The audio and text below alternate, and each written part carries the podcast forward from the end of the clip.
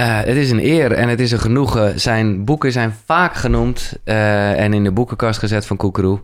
En ik was een beetje, of ben een beetje een nerd, dat ik dacht, ja, maar online, dan voel ik niet de connectie en Ja, dan ja. gaat er wat mis. Ja. Nou ja, toen heb ik een virus de wereld ingestuurd. Nee, nee, nee. is het niet. Goed geregeld. ja. Hey, ik ben heel blij dat hij hier is. Jan Bommerij. Eh, ja, top. Dank je. Ja, eh, eh, maar laat ik beginnen, want ik heb hier, eh, nou ja, zo- goed als je hebt nog wat andere boeken meegeholpen, je oeuvre liggen. Maar eigenlijk, en ik zeg dat echt vanuit liefde, waar blijft het nieuwe boek? Ja. Wel, ik heb eigenlijk gekozen om een cursus te doen, omdat daar meer oefeningen in zitten. Maar het boek komt ook nog over, Oké. over jeugdtrauma. Ja. Ja. Ja. En, en, en, Ik al tien jaar mee bezig. nou, ik weet het. En Ja, ja. Het, is, het is trauma, het is, Ja. het, Ja. het is, dat is gewoon wat het is. Ja, het moeilijkste is dat het zo'n groot onderwerp is om te blijven uit inzoomen of wat je dan wel wilt zeggen wat, en ook niet herhalen wat elders al staat. Dus Nou, dat bedoel ik een beetje, want ik, eh, Ja. nou ja, jij, eh, Bessel van der Kolk heeft daar een waanzinnig goed boek over geschreven. Ja, Ehm, ja. Maar ik ben heel benieuwd met jouw kennis en jouw eigen ervaringen en gewoon sowieso de manier waarop je schrijft. Eh, nou ja, wat jij... Ik heb altijd gezegd, als ik niet een originele bijdrage kan publiceren, dan komt het boek er niet. Nee, Dus eh, ik ben in die richting wel aan het, aan het voelen en, en aan het evalueren, maar ik ben nog niet dat ik zeg van nu ga ik het de wereld in nee. Dus ik ben daar wel heel principieel in. Ik Ja, ga dat- niet gewoon herschrijven wat anderen geschreven Nee. hebben. Nee. Nou ja, en dat voelen, daar gaat het om. Even een kleine achtergrond voor alle luisteraars die ooit eens een keer inschakelen en dat helemaal niet weten.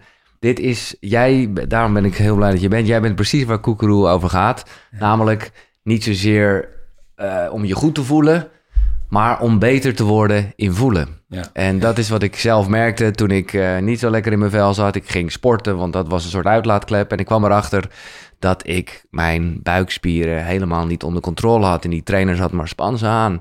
Ja. En toen voelde ik, oké, die hele connectie is er helemaal niet. En nou ja, jij knikt instemmend, ja, dit is natuurlijk, Ja. eh, ja, dit is het. ja, maar dat is ook helemaal mijn pad. Ik zat zo in mijn hoofd, maar je weet dat niet dat je daar bent. Nee, Dus ik was ook erg gedissocieerd en dat weet je van jezelf niet. nee. Dus op een keer werd dat duidelijk en dan, ja, dus even slikken dan. Dat, dat je eigenlijk denkt, ik ben in mijn lijf, maar je bent helemaal niet in je lijf. Nee.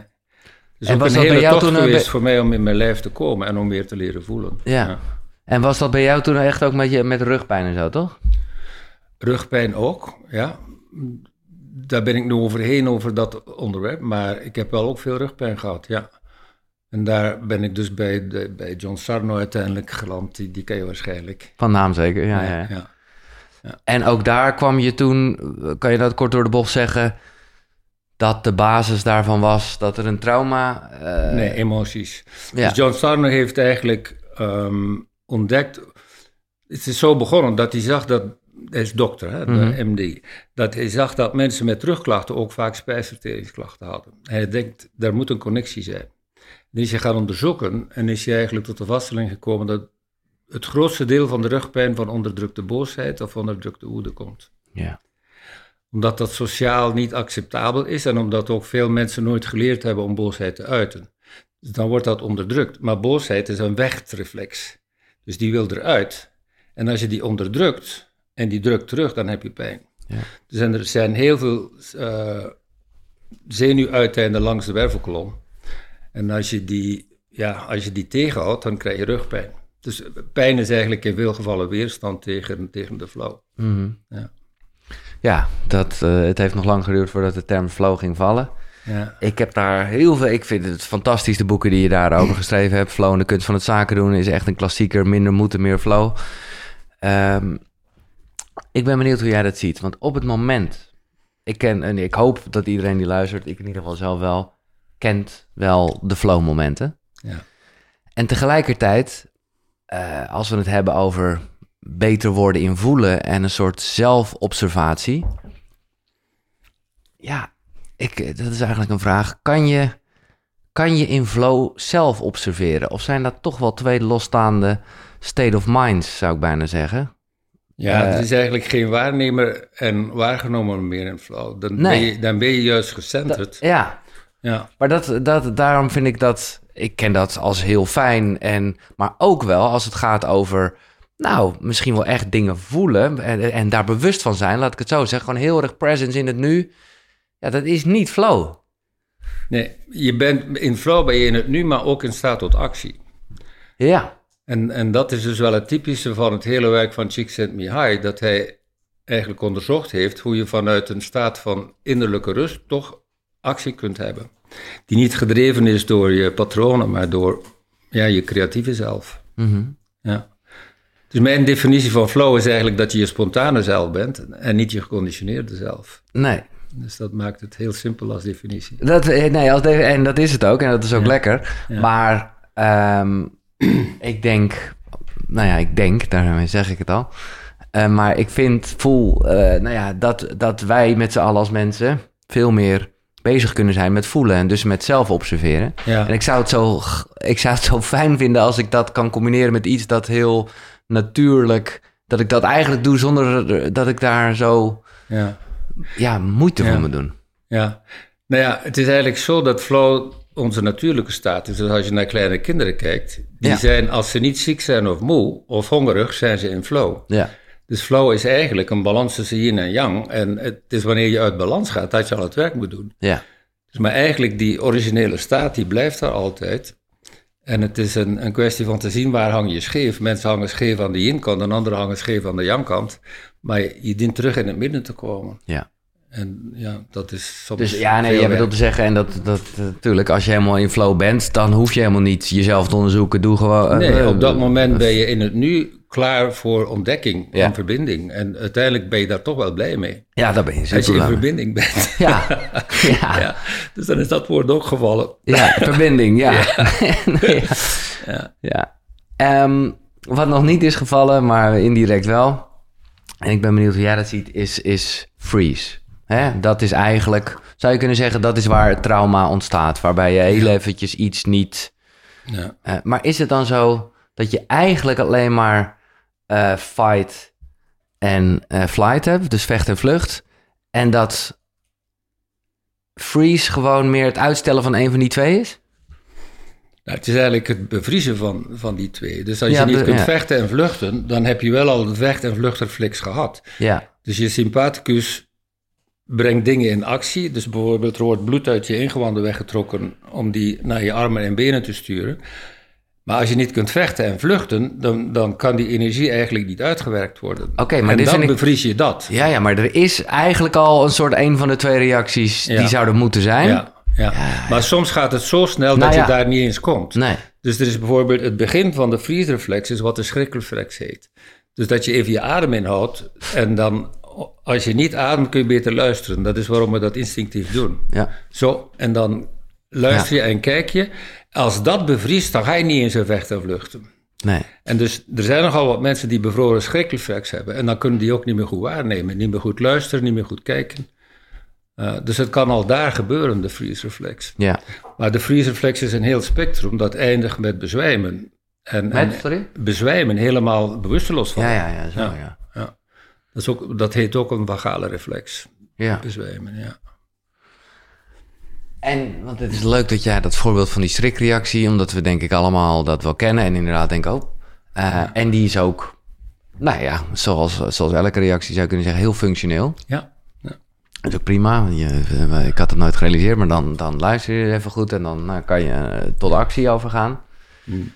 Maar hoe kan je jezelf trainen om meer bewust te worden van dat je freest? Ja het, is, het is allemaal lichaamsbewustzijn. Als je, als je in je hoofd zit, dan, dan kun je niet in je lijf voelen. En dus die freeze is eigenlijk het verdoven van het voelen. Ja. Dus omgekeerd, je, je ontvriest door weer te leren voelen. En dat is voor veel mensen is dat een heel proces. Voor mij was dat ook een enorm proces om in te dalen in het lichaam. Want de reden waarom we niet in het lichaam zijn, is dat we pijnvermijdend zijn. Ja. Dus dat is wat Sarne ook gevonden heeft, dat onze, onze hersenen dat allemaal erg goed regelen, en, maar dat wij onze hersenen kunnen regelen. En dat is dan natuurlijk hoe je dat kunt omdraaien. Maar die overlevingsreflexen zijn zo snel, dat je dat niet in de gaten hebt. Nee.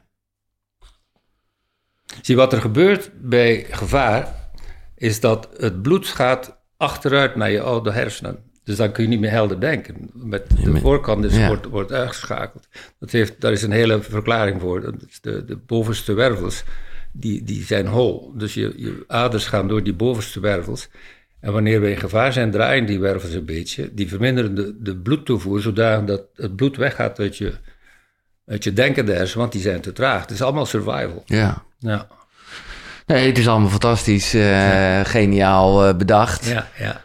Eh, maar ik heb wel, nou ja, niet eh, vroeger was alles beter, maar ik heb wel de indruk dat, wij, ja, dat we toch wel steeds meer in dat hoofd zijn gaan leven natuurlijk. ja. Ja, het is natuurlijk ook een cultureel gegeven. Ja, Dat voelen is ook niet deel van het curriculum. Eh, Emotionele intelligentie is een geweldig groot onderwerp, maar nog altijd onderbelicht is, net als trauma. ja. Ja. Ja, dat gaat natuurlijk hand in hand, ja.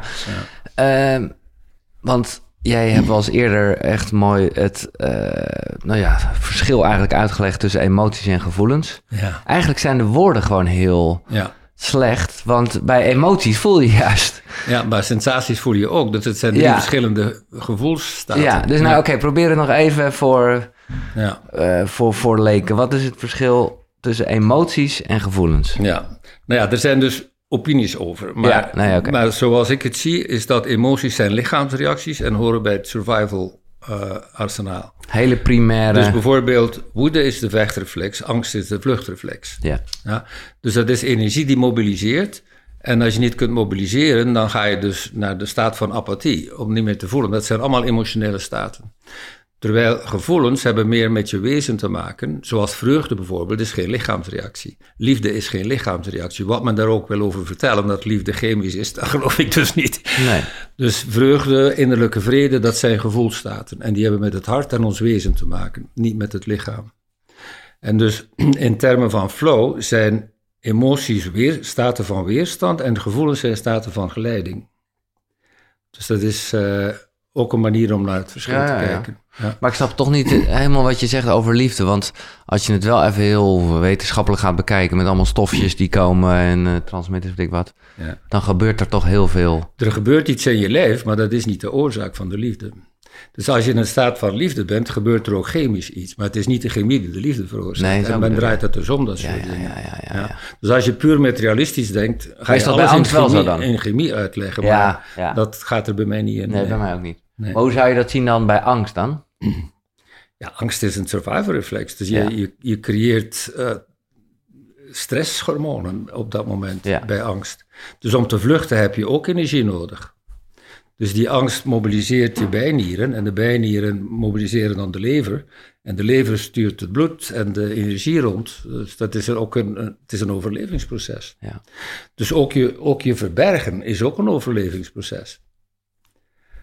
Dus ja, Ja. maar dat is toch eigenlijk freeze? Dat ja. nou ja, vries. Vries komt pas daarna. hè. Ja. Dus je kan je ook verbergen en nog, en nog weten wat je doet. Ja. Maar bij vries ga je dus helemaal ja, uit, uit verbinding. Ja. Ja. Ja, dat is iets wat ik ook, ook zeker ken. En verbinding, ja, die je zei al, het woord is gevallen. Het, eh, hoe zie jij, want kijk, dat we daar naar op zoek zijn als mens, Ja. nou vind ik evident dat het daar eigenlijk over gaat. Ja. Hè, toch? Het is een soort herinnering van je ziel. Hè? Want als kind ben je daar, maar je weet het niet. Nee. Dus je moet eens aan een kind vragen, waarom ben je zo gelukkig? En dat, dat weten ze niet. Dus gelukkig zijn zonder reden is ons wezen. Ja. En daar verlangen wij naar, maar we hebben geleerd om een reden nodig te hebben om gelukkig te zijn. Dus we zitten in, dat, in, die- in die vicieuze cirkel van, als ik maar dit heb, dan zal ik gelukkig zijn. Als ik dat niet meer heb, zal ik gelukkig zijn. Maar het heeft niks met hebben te maken, die originele staat. Nee. Niet dat het niet leuk is om dingen te hebben, maar dat verklaart niet mijn, mijn echte geluk. Maar hoe kijk jij dan aan, eh, of hoe ja, aanschouw jij dat eh, tegen social media? Omdat het namelijk heel erg de, die drang is, Ja. maar nou ja, het heeft niks met echt voelen te maken. eh, of zijn, of... Ja, voor veel mensen niet en voor andere mensen wel. Want het is, eh, het is altijd zo dat het instrument zelf is niet het probleem. Het is hoe je ermee omgaat. Ja, Er zijn ook mensen die helemaal zwart-wit gaan. Die zeggen, ik doe helemaal geen social media. En dan heb je mensen die social media geil zijn. ja, En daartussen zit ook weer een heel spectrum.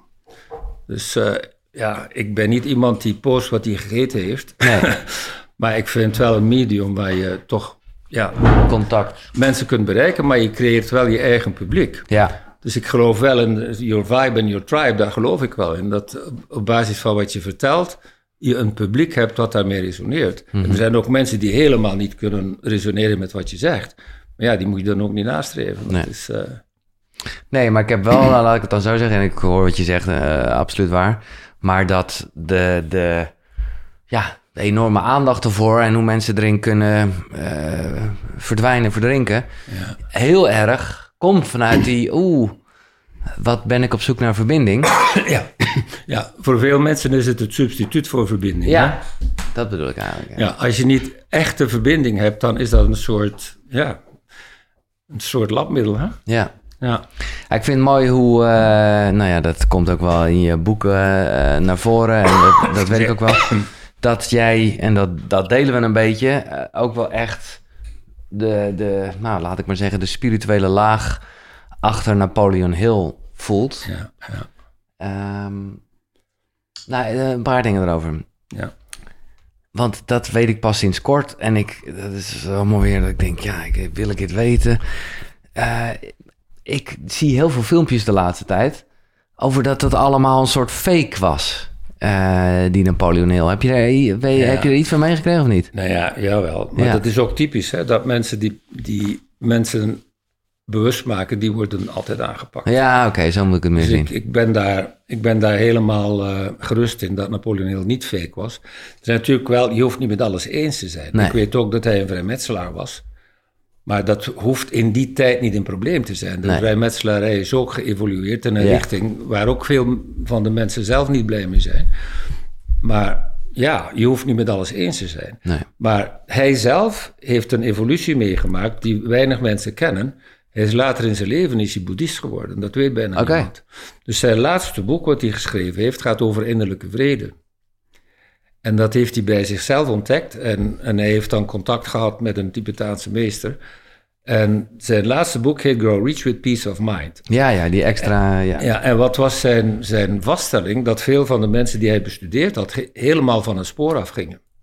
Er waren er die zelfmoord plegen, er waren die in de psychiatrische Ja. kliniek terechtkwamen, er waren er die aan de alcohol verslaafd waren. Dus hij zei, ik heb iets gemist.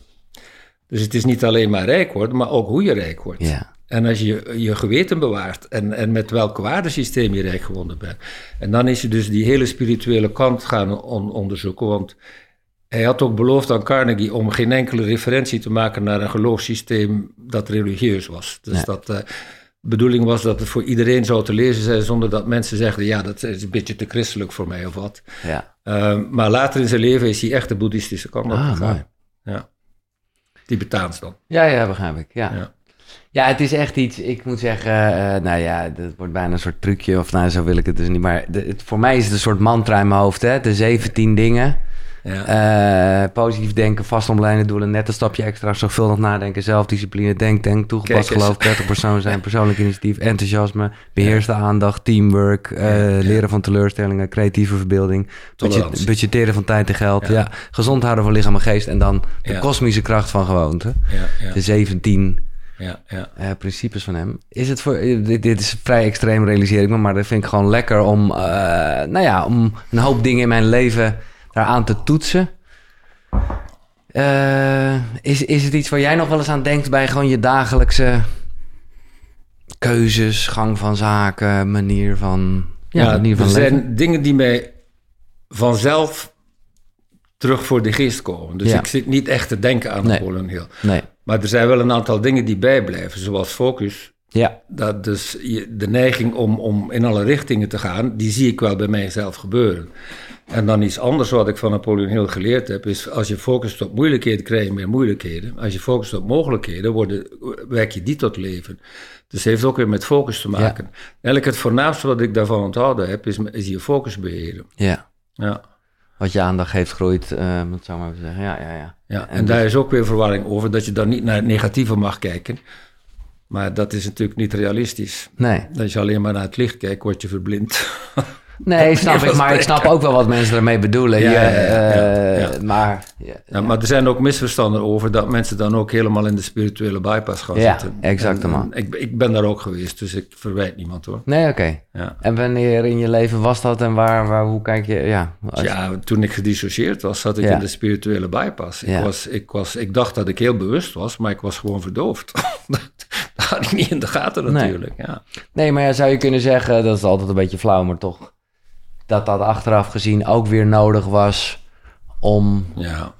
ja, dat geloof ik dus wel. Dat, zoals het liedje van de Rolling Stones, say you don't always... Don't, You can't always get what you want. ja, but you always get what you need. Ja. Dus daar geloof ik wel in. Maar sommige mensen vinden het ook heel extreem als je dat zegt. Van dan krijg je reactie van ja, maar als je kind doodgaat, dat is toch niet wat je nodig hebt.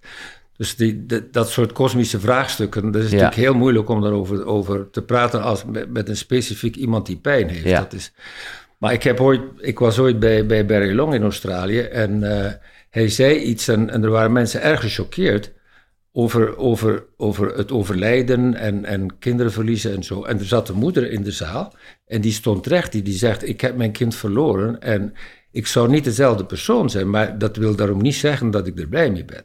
Nee. Maar ze zei, ik ben wel een heel ander mens geworden. Ik heb het leven helemaal anders leren zien. Dus op een of andere manier is zij daar gekomen. Er zijn ook mensen die daar niet meer uitgeraken. Dus het verlies van een kind, dat moet iets vreselijks zijn. Ja. Ja.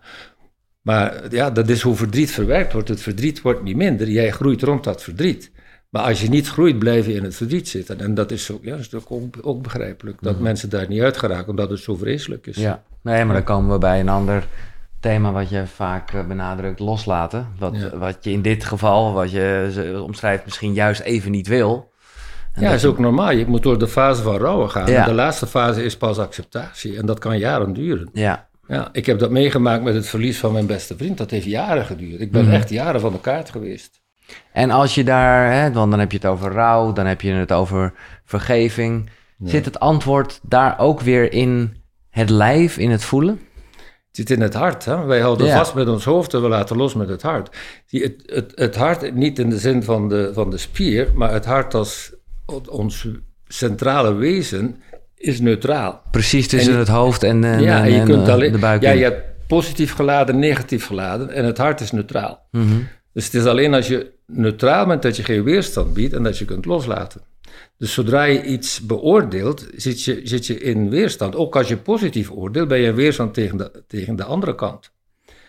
Dus ja, het, het hart is, is de sleutel tot het hele verhaal. Ja. En het hart is natuurlijk de connectie tot de ziel. En dan kom je weer in woorden die sommige mensen moeilijk vinden.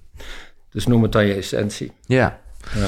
Maar dat brengt mij bij een grootste vraag die ik altijd stel. Normaal gesproken, maar ik denk dat het bijna dezelfde vraag dan is. Tenminste, ik ben benieuwd. Normaal gesproken stel ik altijd de vraag: hoe train je intuïtie? Maar als ik jou zo hoor, dan is het eigenlijk ook een beetje hoe train je dat je meer naar je hart luistert. Ja. Is dat dezelfde? Is dat Ja, hetzelfde? maar voor mij is dat loslaten. Het, het hele proces van, van intuïtie, je traint ze niet, je bevrijdt ze. ja, Want die intuïtie is deel van je wezen. Intuïtie, het is er. intuïtie is, is eigenlijk de universal mind die door je komt. Maar dan moet je een geleider zijn. En naarmate je een grotere geleider bent, komt er meer door je. Dat is ook wat, wat Tesla zei. Hij zei, ik, ik ben een geleider voor het universum. Dingen komen tot mij. Ja, dat is, het heeft te maken met je mindset ook Ja, hoeveel intuïtie er door je kan komen. Want het is niet van de hersenen intuïtie. Dat, Nee. Het zijn allemaal dingen die ik absoluut niet geloof. nee. Nee. Nee, ik ook niet. Maar de, dan, eh, oké, dat dan zitten we het meer in loslaten. Eh, Maar hoe, ja, hoe kan je een betere geleider zijn? Hoe kan je het meer toelaten? Ja, Dus loslaten. Groot onderwerp. Ja, heel groot onderwerp. Maar ik ga het zo, zo vertellen zoals Reich het zegt. Hij zegt, als we de flow door ons lichaam kunnen toelaten, kan ook het universum door ons stromen. Dus die flow die door je lichaam gaat, dat is je normale staat. Voordat je trauma's en conditioneringen hebt. En dan, rond je tweede levensjaar, krijg je een ego. En dan begin je ik te zeggen. En dan wil je het niet meer zoals het is. Dus en dat is ook weer een evolutieproces. Dus dat vind ik een van de, van de mooie dingen die Csikszentmihalyi zegt, is dat het ego eigenlijk een, een eh, evolutionaire fase is. Of nee, het was David Hawkins die dat zei. Dus het ego is niet iets wat je moet bestrijden. Het is een evolutionaire fase, zoals de rups voor de vlinder. ja, Dus dat ego heb je nodig om te functioneren in de wereld. Dus je moet ook je ego niet verliezen. Je ego moet dus een beetje andere, andere visie krijgen op de dingen. Mhm. Maar op een keer dat het ego rijp genoeg is, is kan het ook aan de kant stappen. Ja, dat is ook zo, zoals Krishnamurti dat zegt, op een keer begrijpen de hersenen hun eigen limiet. En dan kan intuïtie echt vrij door je stromen. Ja. Dat is een heel proces om bij te komen. ja, Ja, ja. ja. Ja, dat is fascinerend, Jan. En hoe kijk je dan aan hoe ze dat omschrijven? Ik ben daar zelf nu even heel erg in toe. eh, met de cursus in wonderen. ja. oh, diepe zucht. Het is ook weer een moeilijke vraag, want, want ja, ik weet ook niet alles daarover. Ik heb de cursus gelezen, maar niet de oefeningen gedaan. Nee, oké. Maar ik vond de cursus wel interessant voor, voor verschillende redenen. Ehm, omdat die toch eigenlijk je, je in een soort staat bent dat je anders naar het universum kijkt. Mhm. En dat je beseft dat je innerlijke wereld eigenlijk de belangrijkste is. Ja. Dus dat heb ik er wel aan overgehouden. En voor mij is de, de cursus ook heel belangrijk geweest in mijn eigen crisis. Na, na de dood van mijn vriend eh, heeft de cursus en wonder mij geholpen om eigenlijk een hele switch te maken. Oké. En dat heeft dus wel te maken met, met een les, eh, de tweede les van de cursus en wonderen. Dus eh, dat gaat als volgt. Ik was dus totaal zingeving kwijt. Na de dood van mijn vriend. Ik, Ja. ik was in verzet. Ik, ik was tegen alles. Waar gaat het dan allemaal over? Ik als was je, vreselijk boos op het leven. Ja. En ja, er viel met mij geen land te bezeilen. Ik was zo vreselijk weg. en ik zocht zingeving, maar daar werd ik heel ongelukkig van. Dus, de- dus mijn hele periode van spirituele bypass was ik heel ongelukkig. Want je zoekt het waar het niet is. Ja. En, en dus op een keer kom ik dus wel bij de cursus en wonderen. En, en daar staat dus... Things have no meaning except the meaning you give them. Ja.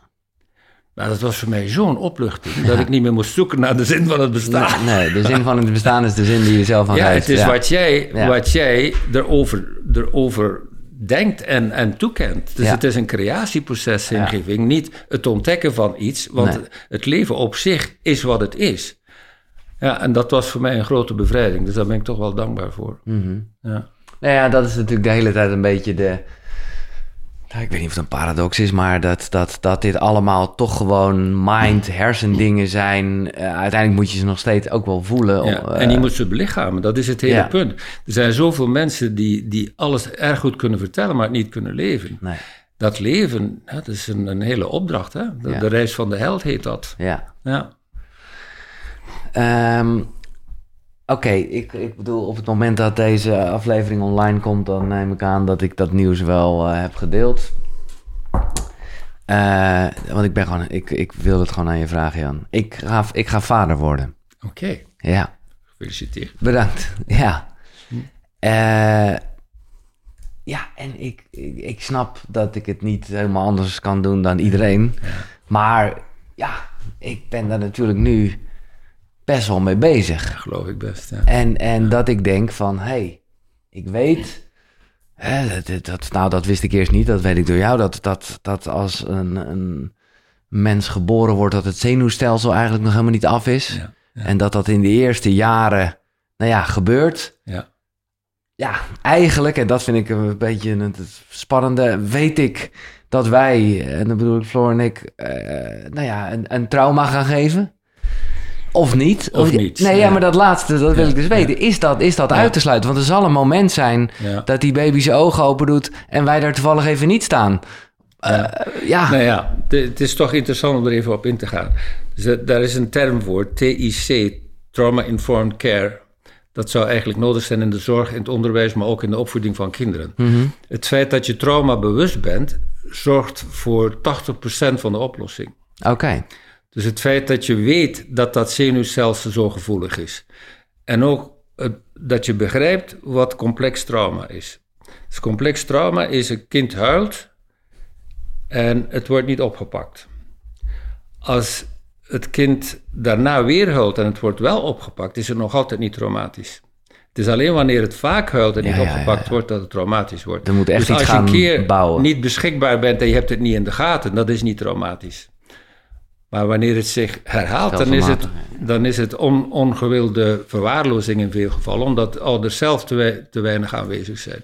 De, de meeste gevallen zijn eigenlijk absoluut ja, niet-intentionele verwaarlozing. Het Nee. zijn mensen die zelf getraumatiseerd zijn. Ja. Maar als je daar bewust naar kijkt, is de kans groot dat daar niet zoveel fout gaat. Tuurlijk, er kan ook een shocktrauma zijn. Daar kun jij niks aan doen. Als, als het kind valt en, Ja. het, en het breekt iets en moet naar het ziekenhuis. Ja. Ja, dat is een trauma op zich. Maar dat is dan, bij kinderen is dat heel snel om te draaien door bijvoorbeeld craniosacraaltherapie.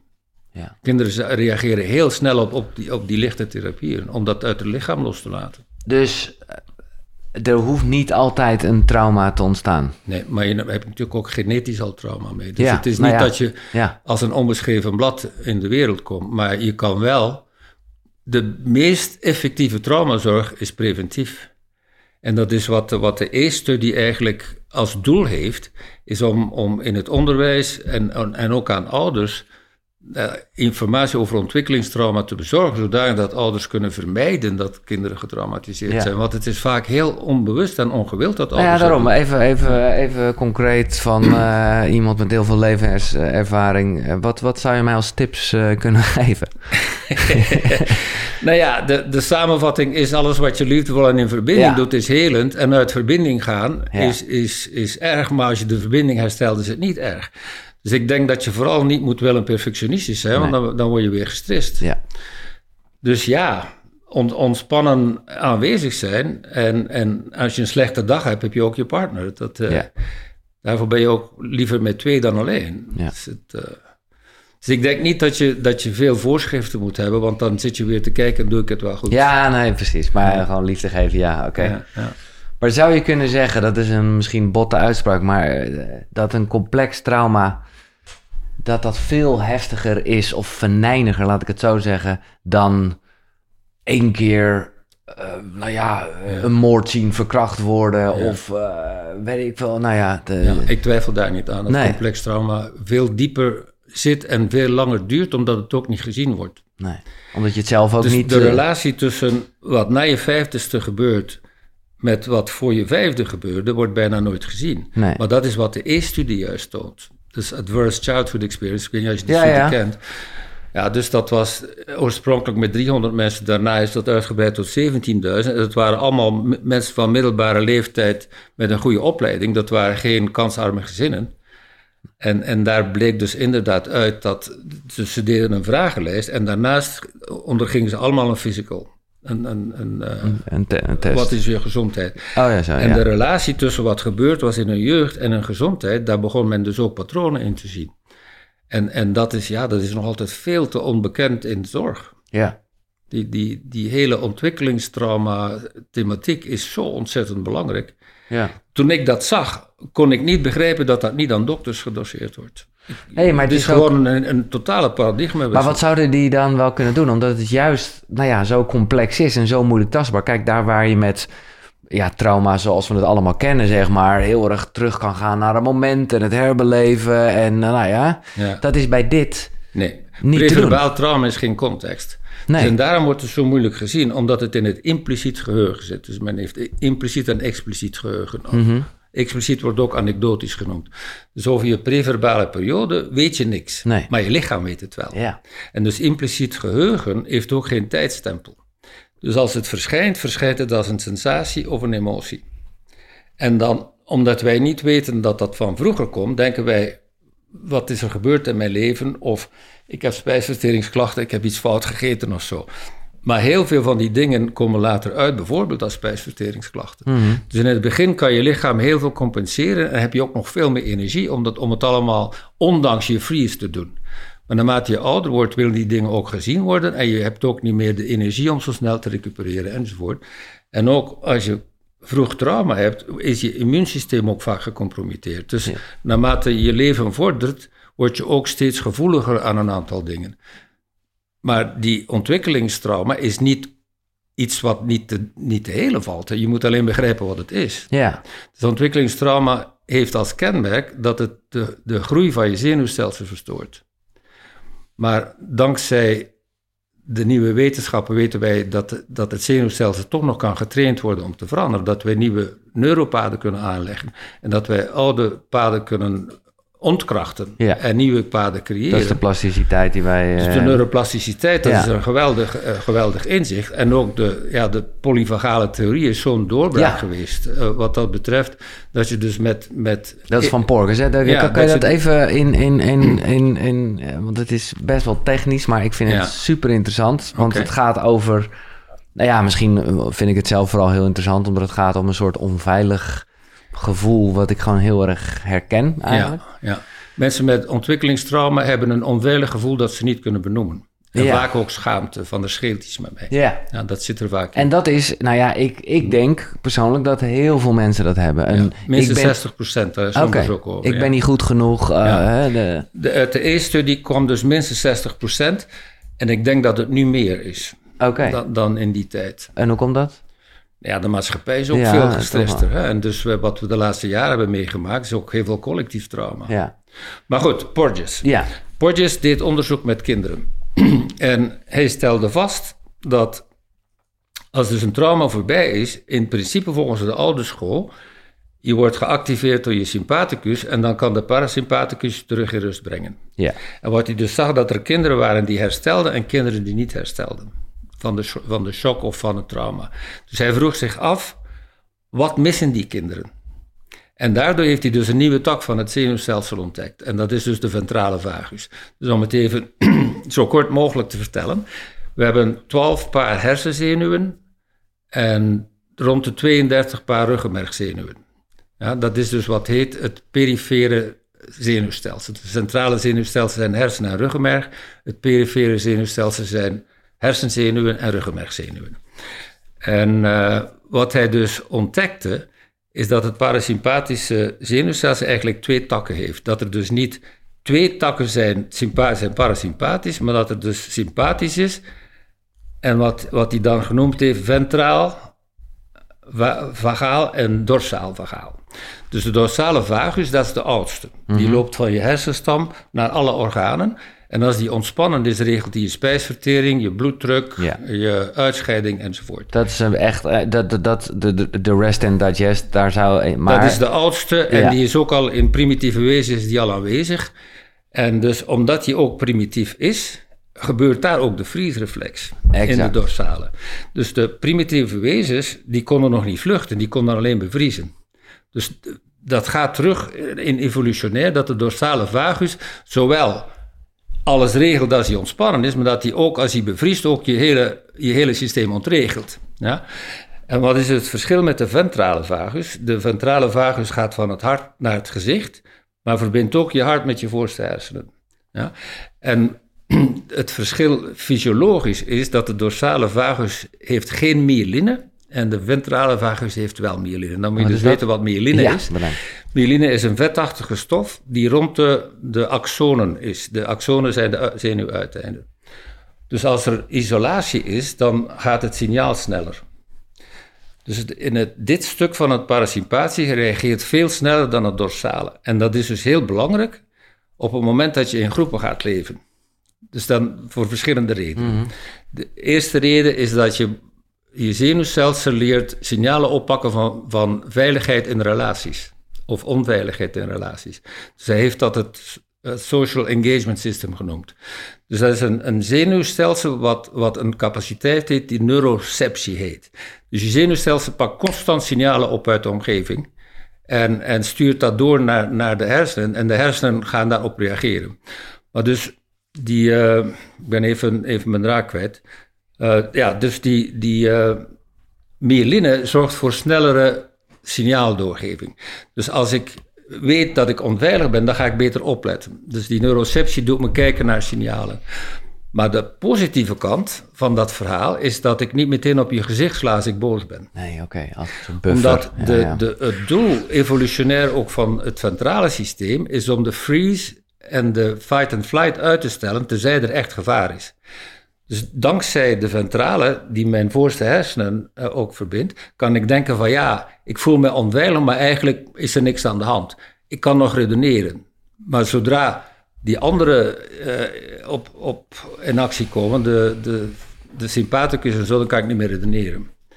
Dus het is een tijdje dat je nog kunt redeneren totdat de andere signalen komen. Dus maar in een, in een sociale relatie kan ik beslissen om geen ruzie met je te maken terwijl ik wel boosheid voel.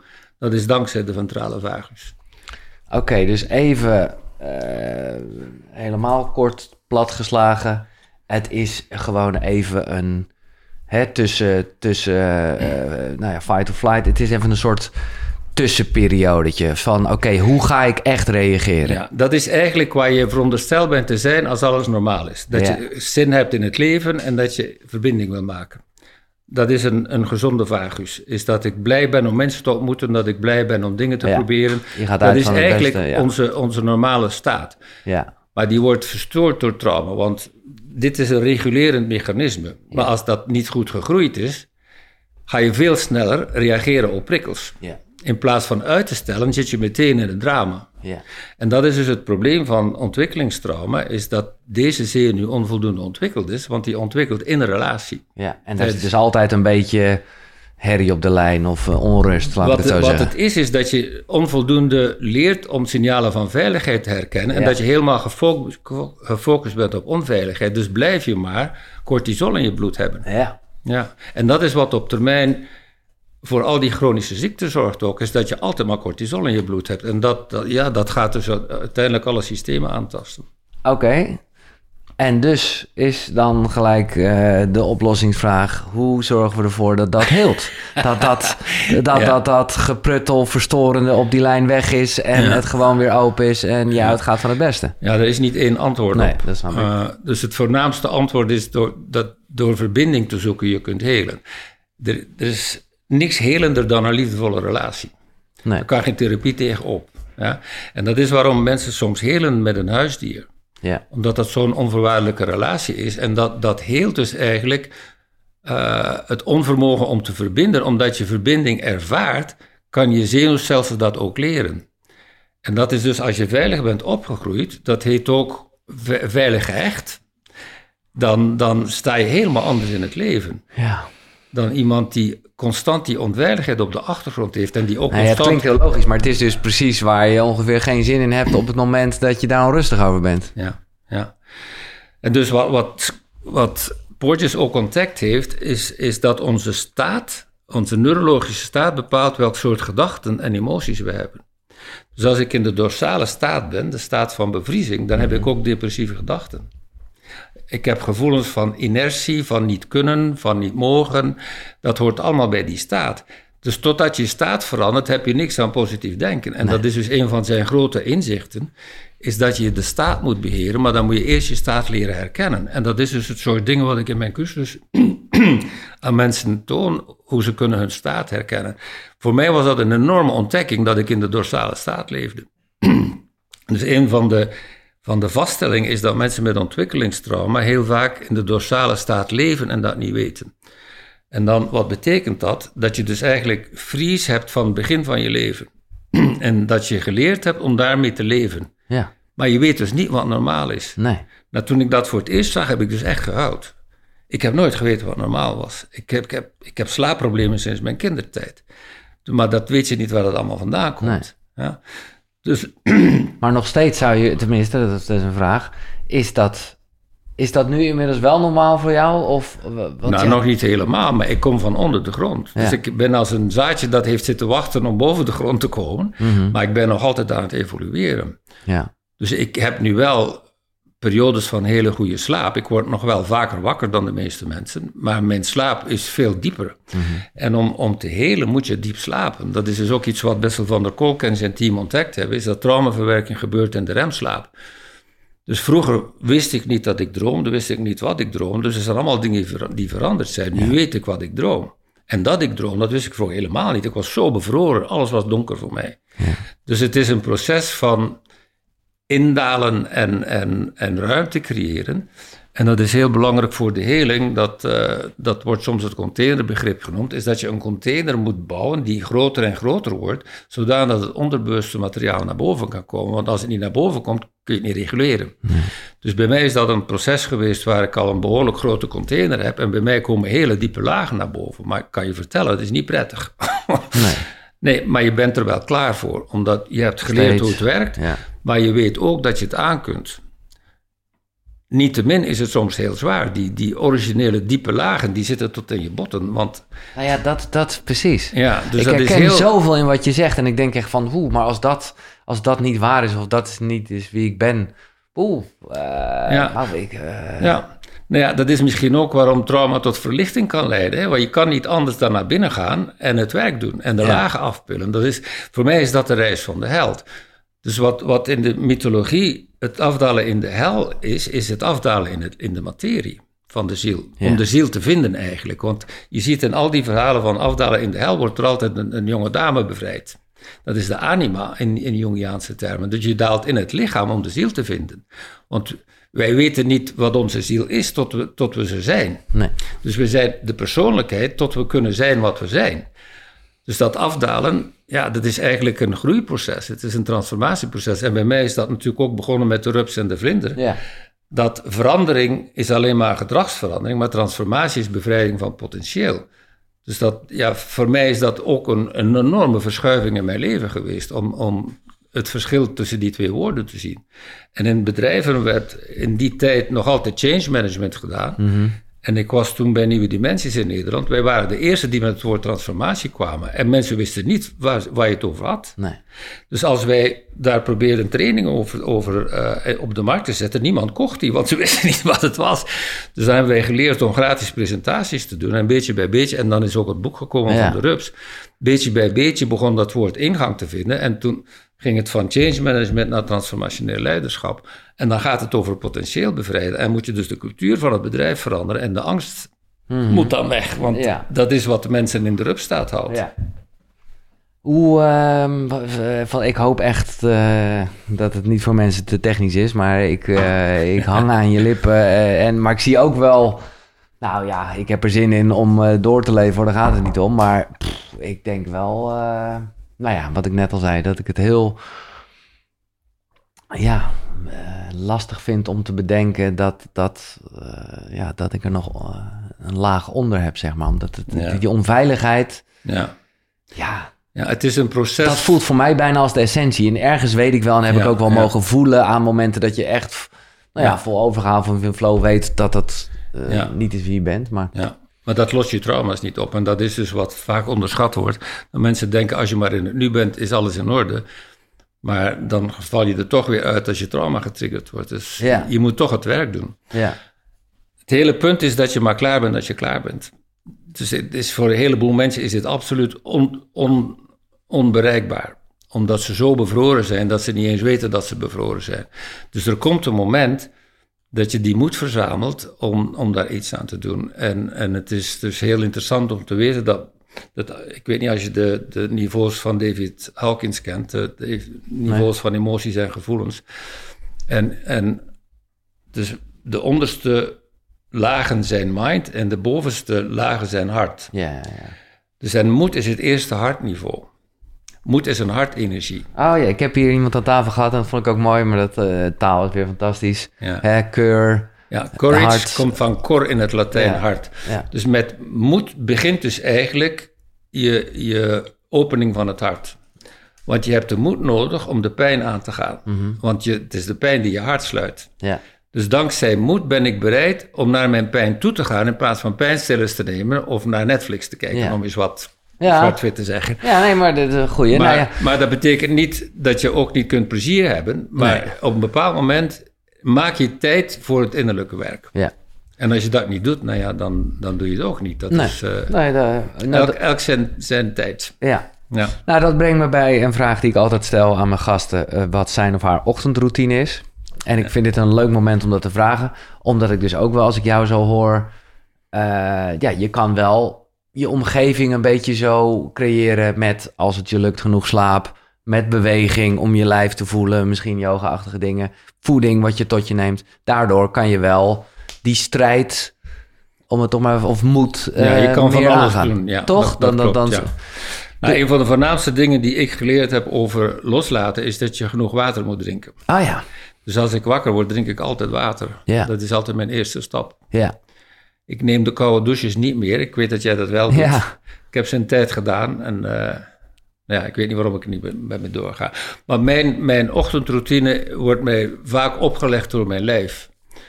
Uh, dus ik vertel dat ook in de cursus. Als je begint oefeningen te doen om trauma te bereiken, gebeurt er veel traumaverwerking s'nachts. Mm En dan komen dus dingen naar boven. En ik word dus heel vaak wakker dat ik midden in een laag zit. Dus dan heb ik echt de tijd nodig om. Ik drink water en dan ga ik zitten. En dan zit ik met wat er is en dan begint het op te lossen. Ja. Dus mijn routine is heel vaak een helingsroutine. En als ik dat niet doe, dan heb ik wel een, een korte meditatie s ochtends. Maar vaak is het dus echt zitten met wat er is. Ja, ja, ja. ja. En um, het is misschien wel goed om dat even uit te leggen, de, de, de kracht van water. Want ja, uh, wij bestaan uit water, dat zit overal ja. Tussen, is, is de geleider van... Ja. Ja, en het is ook heel typisch, dat zijn allemaal dingen die ik geleerd heb, omdat ik daar al meer dan tien jaar mee bezig ben, is dat mensen die getraumatiseerd zijn ook hun dorstreflex kwijt zijn. Oké. En dat ze dus typisch te weinig drinken, terwijl ze dat heel hard nodig hebben. Ja, ja, ja. En dus het is belangrijk om te begrijpen dat het lichaamswater een heel ander water is dan het water wat hier in het glas zit. Dus dat, dat heet vierde fase water. Dat zijn allemaal dingen die weinig bekend zijn. Ja. Dus je hebt water, stoom en ijs. Dat zijn drie staten van water. Maar er is dus iemand die ontdekt heeft dat er een vierde staat is. En dat is een soort gelachtig water. Dus daar, daar zitten een aantal stoffen bij, waardoor het water dik is, maar ook kristallijn. Hm. En omdat het kristallijn is, is het heel geleidend. En waar zit dat water hoofdzakelijk? In de fascia. Ja. Dus fascia zijn eigenlijk 80% water. Ja. En dus de, de traditionele oude Newtoniaanse wetenschap snapt daar niks van, want ze snijden een lijk open en dan nemen ze een schijfje en leggen ze dat onder, onder een microscoop, maar het water is weg. Dus de hoofdfunctie van fascia is geleiding. En dat, dat water is dus eigenlijk een soort kwantumwater, wat ontzettend geleidend is en wat nog sneller werkt dan het zenuwstelsel. En fascia zit overal. Fascia, men, men linkt dat vaak aan de spieren, maar je hebt mhm. fascia in je organen, je hebt zelfs fascia in je hersenen. Dus overal zit bindweefsel en dat water speelt de hoofdrol, want dat is een geleider. Ja. Dus water geeft eigenlijk instant communicatie.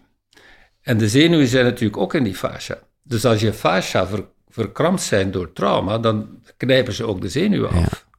Dus er is een relatie tussen al die dingen. Ja.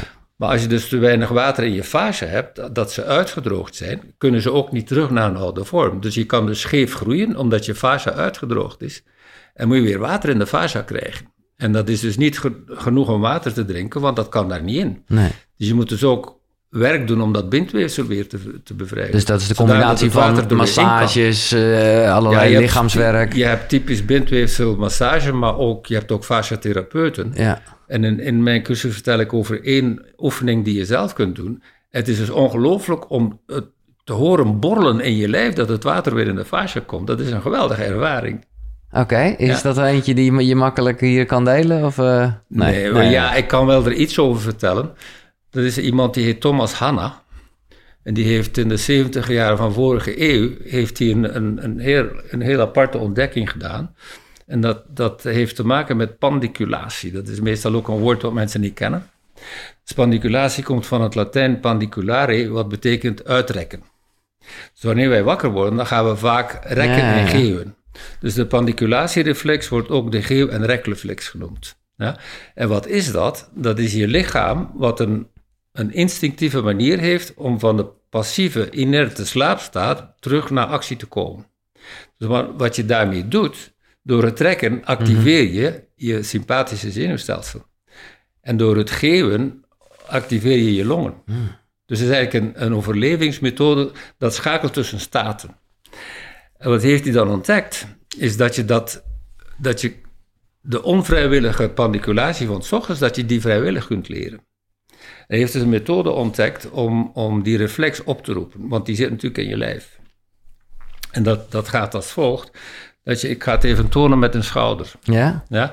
Dus als ik mijn schouder optil, kom ik op een bepaald moment dat mijn schouder stopt, want daar zit een spanningsniveau. Dus tot nu is alles normaal. Mijn hersenen doen nu niks. Maar als ik dat een klein beetje verder doe, dan zeggen mijn hersenen, oh, daar gebeurt wat. Dus nu maak ik een verbinding met mijn hersenen. Ja? En wat hij dus geleerd heeft, is dat spieren geheugenverlies kunnen hebben. Wat betekent dat? Dat de hersenen en de spieren niet meer communiceren.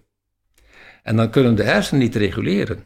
Dus ook voor je organen kan dat zijn. Dat je organen ook, er zijn ook spieren, dat, dat daar geheugenverlies is, waardoor je hersenen niet meer kunnen reguleren.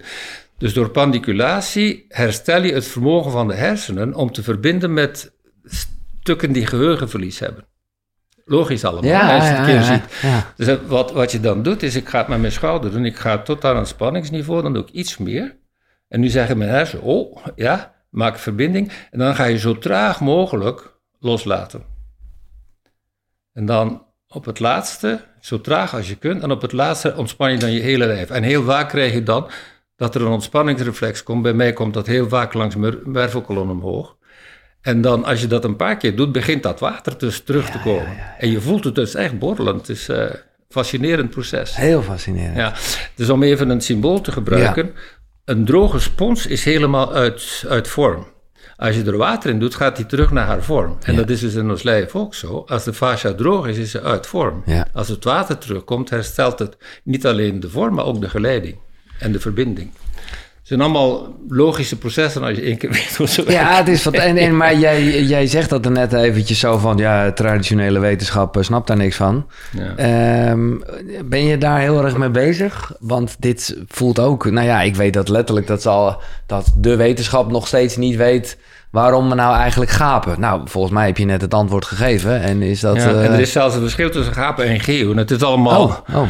Ja, al, ja, gapen is meer een, een automatisme van, van eh, moe zijn. Ja, En geeuwen is de geeuwreflex. de, de- dat is meer dat geeuwen is meer het activeren van Ja. de longen. Het is, het is allemaal heel, heel genuanceerd. eh, Maar wat, wat, wat onderwerp. vind je dat de wetenschap daarin achterloopt? Ben je er niet mee bezig Nou, of wel? En Het dus- is, het is zo dat sy- systeemdenken nog niet in, in, de, in de meeste gevallen, want ik moet nuanceren, in de geneeskunde is binnengekomen.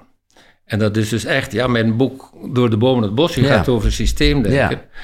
En ja, dat is wat ontbreekt in de gezondheidszorg, dat je eigenlijk met het systeem moet werken en niet met de symptomen. Dus als je dat in één zin samenvat, Ja. behandel niet de symptomen, behandel het systeem. Want dat systeem is een intelligent systeem. ja. Het lichaam is van nature zelfhelend en zelfregulerend als levend ecosysteem. Dus wat doet trauma? Het ontregelt het zelfregelende systeem. En dan moet je dus bewust het lichaam helpen om zijn zelfregulering te herwinnen. Dat is wat traumaheling is voor mij. Dus het is dat systeemdenken wat ontbreekt en waardoor men altijd maar symptomen behandelt en het systeem verder verstoort. Want bijna alle behandelingen hebben nevenwerkingen, omdat men het systeem niet begrijpt. En ik verwijt artsen niet omdat ze er vaak niet over geleerd hebben. En artsen die er wel over leren, is omdat ze het zelf gezocht hebben. ja. Ik ken in Amerika een, een vrouwelijke dokter, die heeft haar dokterspraktijk beëindigd en die is lichaamsgerichte therapeute Ja, geworden. ja. Omdat ze haar patiënten niet Omdat kon helpen nu, met wat ze ze geleerd helpen. had. Ja, ja. Ja. Maar het is vaak, ze hebben bijna niks over voeding geleerd en ze hebben bijna niks over trauma geleerd. En ja, of dat nu bedoeld is of niet, dat laat ik in het midden. ja. Ja. Ik ben benieuwd. Ik heb jou gevraagd, zoals al eh, elke gast, welke drie boeken in jouw reis, eh, nou ja, heel erg indruk hebben gemaakt. Van de 3000. Ik wil net zeggen, jij vertelde, eh, maar inmiddels lees je iets minder, maar de, de, jou, jou, Ja, maar er zijn wel boeken die je bijblijven. ja. Ja. Dus ik ben benieuwd welke drie je hebt eh, uitgekozen. Ja. De eerste die op het lijstje staat, die ik, dat ik je heb toegestuurd, is Disrupted Childhood. Oké. Ik heb het lijstje expres niet gezien, dus ik weet het niet. Ja, maar dus dat ik ben de naam van de auteur even kwijt, maar dat, dat is dus waar ik de E-studie heb leren kennen. Oké. Dus het, het verhaal van een wetenschapsjournaliste die haar eigen verhaal vertelt van hoe zij neurologisch zo helemaal kapot was dat zij allerlei behandelingen en operaties had meegemaakt en ze heelde maar niet. Dat gaat ook over die adverse childhood Dat, event. dat gaat over ontwikkelingstrauma. Tot, Ja. tot ze ontdekte dat ze eigenlijk ook ontwikkelingstrauma had. En dat ze dus al die therapieën en operaties en injecties enzovoort, dat allemaal niks had opgelost. Nee. Dat ze dus moest haar ontwikkelingstrauma helen. Dus voor mij was dat ook een enorme ontdekking om de E-studie voor het eerst te lezen. Ja. Dus ik werd daar heel opgewonden van, van ja, zo zit het natuurlijk. Ja. En toen dacht ik ook meteen, waarom leren artsen dat niet? Ja. Nou ja, ander verhaal. Dus dat is het, het boek wat mij daar op pad gezet heeft. En dan Is het een beetje te lezen of is het heel technisch? het is niet. Nee, het is een Nee. wetenschapsjournaliste en ze, ze communiceert erg goed. Oké. Ja. En, het Maar denk jij ook dan over dit onderwerp? Want we hebben het er net echt wel even over gehad. En ik, eh, nou ja, ik, ik, ik, zei al, ik vind het zelf heel fascinerend. Maar het is, eh, ja, denk je dat het lezen daarvan of het zeg maar met je hoofd ermee bezig zijn, dat daar ergens vandaan komt, dat je een gevoel hebt dat je niet goed genoeg bent of dat je niet veilig voelt? Heeft dat eh, de bewustwording daarvan al een positief effect op? ja, je mindset verandert. Oké. Want in de dorsale staat, die meestal aanwezig is na ontwikkelingstrauma, heb je ook hopeloosheid. En machteloosheid. En het gevoel van, ik heb nu al zoveel therapie gedaan Mhm. en ik word niet beter. En door dit. En uiteindelijk krijg je een soort voorspelling van, het zal toch weer niet werken. ja.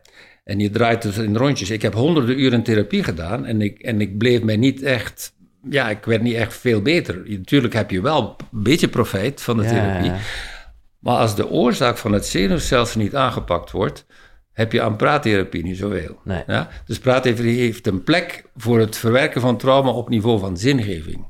Dus ik zeg altijd, trauma moet je op vier niveaus verwerken. Lichamelijk, emotioneel, mentaal en spiritueel voor Ja. de zingeving. Maar als je het lichaam overslaat, werkt de rest ook niet. Nee. Nee. Maar het is in ieder geval wel een ingang. Dat vind ik. eh, Maar je, de, Ja. de, het lichaam is de ingang, omdat je kunt voelen waar de blokkades zitten. Maar dat moet je dus leren. Dat heet interoceptie. Dat je leert voelen in je lijf wat de neuroceptie je vertelt. Mhm. Dus er zijn een aantal termen die je ook moet leren om, eh, om aan heling te doen. En eentje is bijvoorbeeld proprioceptie. Heb je dat woord al Nee, ooit nee, gehoord? Veel mensen kennen dat niet, maar dat is een, een vitaal belangrijk woord. Dat is hoe je hersenen weten waar wat is. Proprio, zoals in property, is zelf. hmm. Dus proprioceptie is het waarnemen van het zelf, het fysieke zelf. Ja? Dus bijvoorbeeld wanneer ik mijn arm zo beweeg, dan weten mijn hersenen constant waar mijn arm is. Dat is proprioceptie. Dus door proprioceptie weet, weten de hersenen ook waar de organen zijn en hoe ze moeten reguleren. Als die verstoord is, is de zelfregulering verstoord.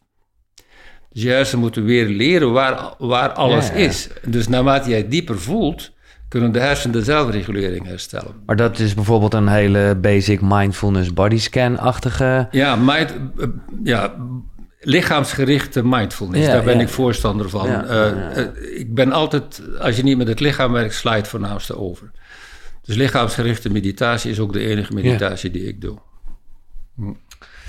Disrupted childhood. Ehm, Disrupt the childhood, en, ja. nog, één, nog één ding daarover. eh, voor mezelf en misschien voor eh, luisteraars die, die heel veel herkenning hebben in dat, eh, nou ja, dat gevoel van, van onveiligheid. Hè? Die, die, die ehm, polyvagale theorie, waar dat vandaan komt. Zou je kunnen zeggen dat, dat, eh, dat wij soms wel heel erg bezig zijn met het gevoel van je bent niet goed genoeg, een beetje te overstreven, positief denken, ah, je bent wel goed, dus je bent- terwijl je eigenlijk veel beter kan denken, ja, er is een gevoel in mij dat mij niet goed Ja. genoeg vindt, Ja. ik snap het. eh, Ja, ja, totdat je het accepteert kun je het niet transformeren. En dat Nee. is een van de uitspraken van Eckhart Tolle. What you resist persists, what you accept transforms. ja, Dus, maar je kan het alleen maar accepteren als je bereid bent ernaar te kijken natuurlijk. ja, Maar dat gevoel van onveiligheid, ik wil daar iets over zeggen. Dat is niet zo van, ik weet dat ik mij onveilig voel. Je lichaam weet het en daarom blijft het in de, in de waakstand zitten. Zo van, Ja. het, dat gevoel heeft meer te maken met er, dat je onderbewust verwacht dat er altijd iets kan fout gaan. En daarom blijf je in een soort stressstaat zitten. Dus ik, ik weet nog, toen, toen mijn eerste zoon geboren werd, dat gevoel van, oh wat mooi, en dan denk je meteen van, ik hoop dat er niks fout mee is. Men noemt dat de negative bias of, of the brain, dat, dat er iets is in ons wat altijd zit te kijken, wat kan er fout gaan. En dat Ja. heb je heel sterk met ontwikkelingstrauma, dat je altijd klaar bent tot de klap komt. ja. Maar Ja. ergens is dat toch ook wel zoals mensen, zoals wij mensen gebouwd zijn, met toch, nou ja, angst, eh, gevaar. eh, ja, maar je hoeft niet in die staat te leven. Nee, exact. Dus angst heeft een functie ja, om je te doen waarnemen dat er iets is wat aandacht En vraagt en dat je iets chill. moet doen. Maar als er is een verschil in het, in, in het Engels tussen fear en anxiousness. Dus in het Nederlands hebben we daar niet echt een, als je dat in, in Google Translate zet, vertalen ze dat gelijk. Ja. Dus ik, ik vertaal het als angst en angstigheid. Dus anxiousness is een onbestemd gevoel. ja, Zie, fear heeft een reden. Als daar een, Ja. een gevaar is, dan heb ik fear dat ge- getriggerd is, dat triggert mijn overleving. Maar anxiousness heeft een onbestemd gevoel. Ik voel iets en ik weet niet waar het vandaan komt. En dat maakt het zo lastig. Omdat je dus niet weet waar het gevaar is. kun je er ook niet mee omgaan. Dan heb je altijd het gevoel van, van waar gaat het komen. Maar dat is allemaal onderbewust. Dus heel veel mensen hebben last van, van anxiousness. En daardoor worden zoveel psychiatrische pillen geslikt. Mensen weten niet wat ze er moeten mee doen. Dus verdoven die handen. En in, in childhood trauma zit altijd anxiousness. Ja, Kan gewoon niet anders. mooi.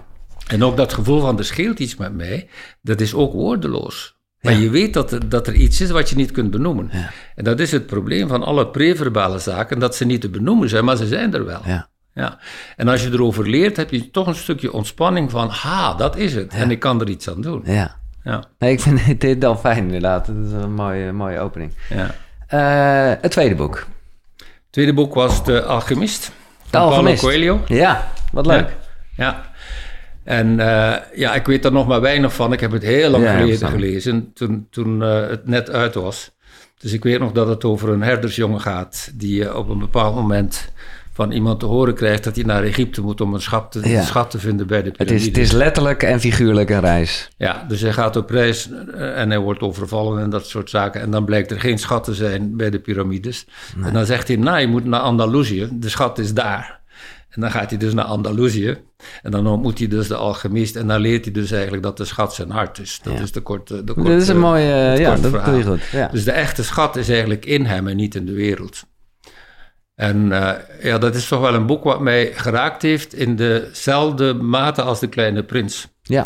Zo'n verhaal van een, van een jongen die eh, heel naïef is en dan op zoek gaat naar geluk en, en moet ontdekken dat het in hem zit. Ja, En- wel- ik vind het mooi dat je het zegt. Ik begin daar ietsjes meer open voor te staan. Want ik, ik bedoel, de twee boeken die je noemt, eh, ken ik dan zeker. De Kleine Prins en De Alchemist. Eh, Maar het is toch eigenlijk mooi hoe verhalen soms misschien wel beter Ja. eh, het Ja. gevoel weten te, in jezelf weten te raken.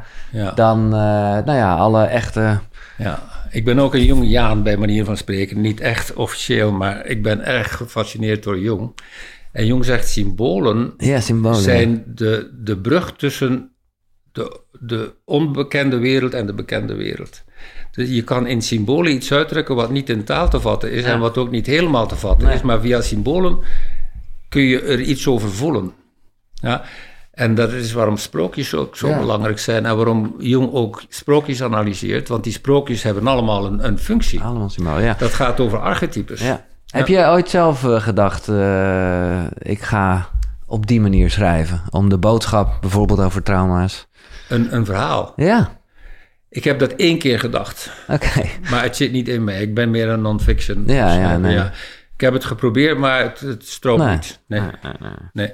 Maar het is wel mooi hoe een verhaal dingen bij je kan losmaken. Ik, eh, ik vertel in een van mijn boeken ook over het, het verhaal van de maan die, die gestolen wordt. En, en dat gaat dus ook allemaal over innerlijke processen. Mhm. Dat de maan eigenlijk indirect de zon, de zon weerspiegelt. En als, als de maan verdwenen is, verliezen mensen hoop in de duisternis. Ja. Dus dat soort verhalen, dat raakt je op archetypisch niveau. Ja. En dat maakt iets zwakker bij je. Ja, De Alchemist, zeker een goeie. En wat is het derde boek dan? ja dat was Think and Grow Rich. Nou wel. Ja, ja. Daar hebben we het al over gehad. Ja, dat weet ik. Maar ik Ja. vind het opvallend dat Ja. je dan toch die zegt. Terwijl eigenlijk, ik weet, en dat vond ik eh, mooi, dacht ik, ah, dan kunnen we de hand schudden. Dat eigenlijk eh, de, de law of succes Ja, een meer impact heeft gehad. ja dat klopt. Ehm, ik heb die maar één keer gelezen, terwijl Napoleon Hill zijn kleinere boek heb ik een paar keer gelezen. Ja, Maar ik heb nog vooral een leerling van hem heb ik vijf keer gelezen. Dus eh, dat, dat had bij mij meer impact. eh, Art Williams heeft bij mij meer impact, impact gehad. Eh, en dat was ook een grappig verhaal. wat is ook weer, die heeft een hele leuke titel, toch? Ja, ik was in de luchthaven in Washington, eh, D.C. En ik zag dat boek liggen en dat was zo'n zo'n markante titel. All you can do is all you can do, but all you can do is enough. ik dacht, wauw, dit, dit is een boek wat mij, wat mij intrigeert. En dat heb ik vijf keer gelezen. Ik vond het ongelooflijk Maar interessant. dat is wel met, met het gedachtegoed van Maar- Napoleon maar Hill. ja, Ja. Het vertelt dus zijn verhaal van hoe hij helemaal in de put zat. En hoe hij door Napoleon Hill is opgestaan en Ja. dan een imperium gecreëerd heeft in de verzekeringswereld. Ja. Ja. Ook weer eigenlijk door nou ja, te verbinden met het potentieel. Vooral, vooral het feit van te focussen op mogelijkheden in plaats Ja. van focussen op moeilijkheden. Dat is de voornaamste boodschap in het, in het, in het boek. Ja. Maar dus Napoleon Hill was ook heel inspirerend voor leiders. om, om mensen te zien als een potentieel en niet als een probleem. Dus in veel bedrijven worden mensen nog altijd als een probleem en een kostenpost gezien. Ja. Als je mensen als een potentieel ziet, Ja. heb je een heel ander verhaal. Er is Ja. dus een verhaal over, over Napoleon Hill en zijn, wie later zijn businesspartner geworden is. En het verhaal gaat als volgt. Napoleon Hill werd op allerlei manieren zwart gemaakt in de pers. Dus dat heb je altijd met Ja. zo'n profeet. Daar zitten meteen de, de media bovenop en hij werd een charlatan genoemd en een heleboel andere dingen. En hij had ook in Nou, daarom werd ik zo gek ook van die filmpjes, maar je hebt me al rustig erin gemaakt. Maar daaruit zou dan blijken dat hij die hele Carnegie Hall nooit ontmoet heeft. Nee, en, ja, en, wat een onzin. Oké. Anyway, Ja. hij had ook, eh, hij had ook 100 jaar geleden het lef om over, over seks te praten. En Ja, dat- het transmuteren van het seksuele transmitteren energie. Van seksuele energie. Nou- Nou, dat kon je niet doen in Amerika. Nee, nee, in het nee. Puriteinse Amerika.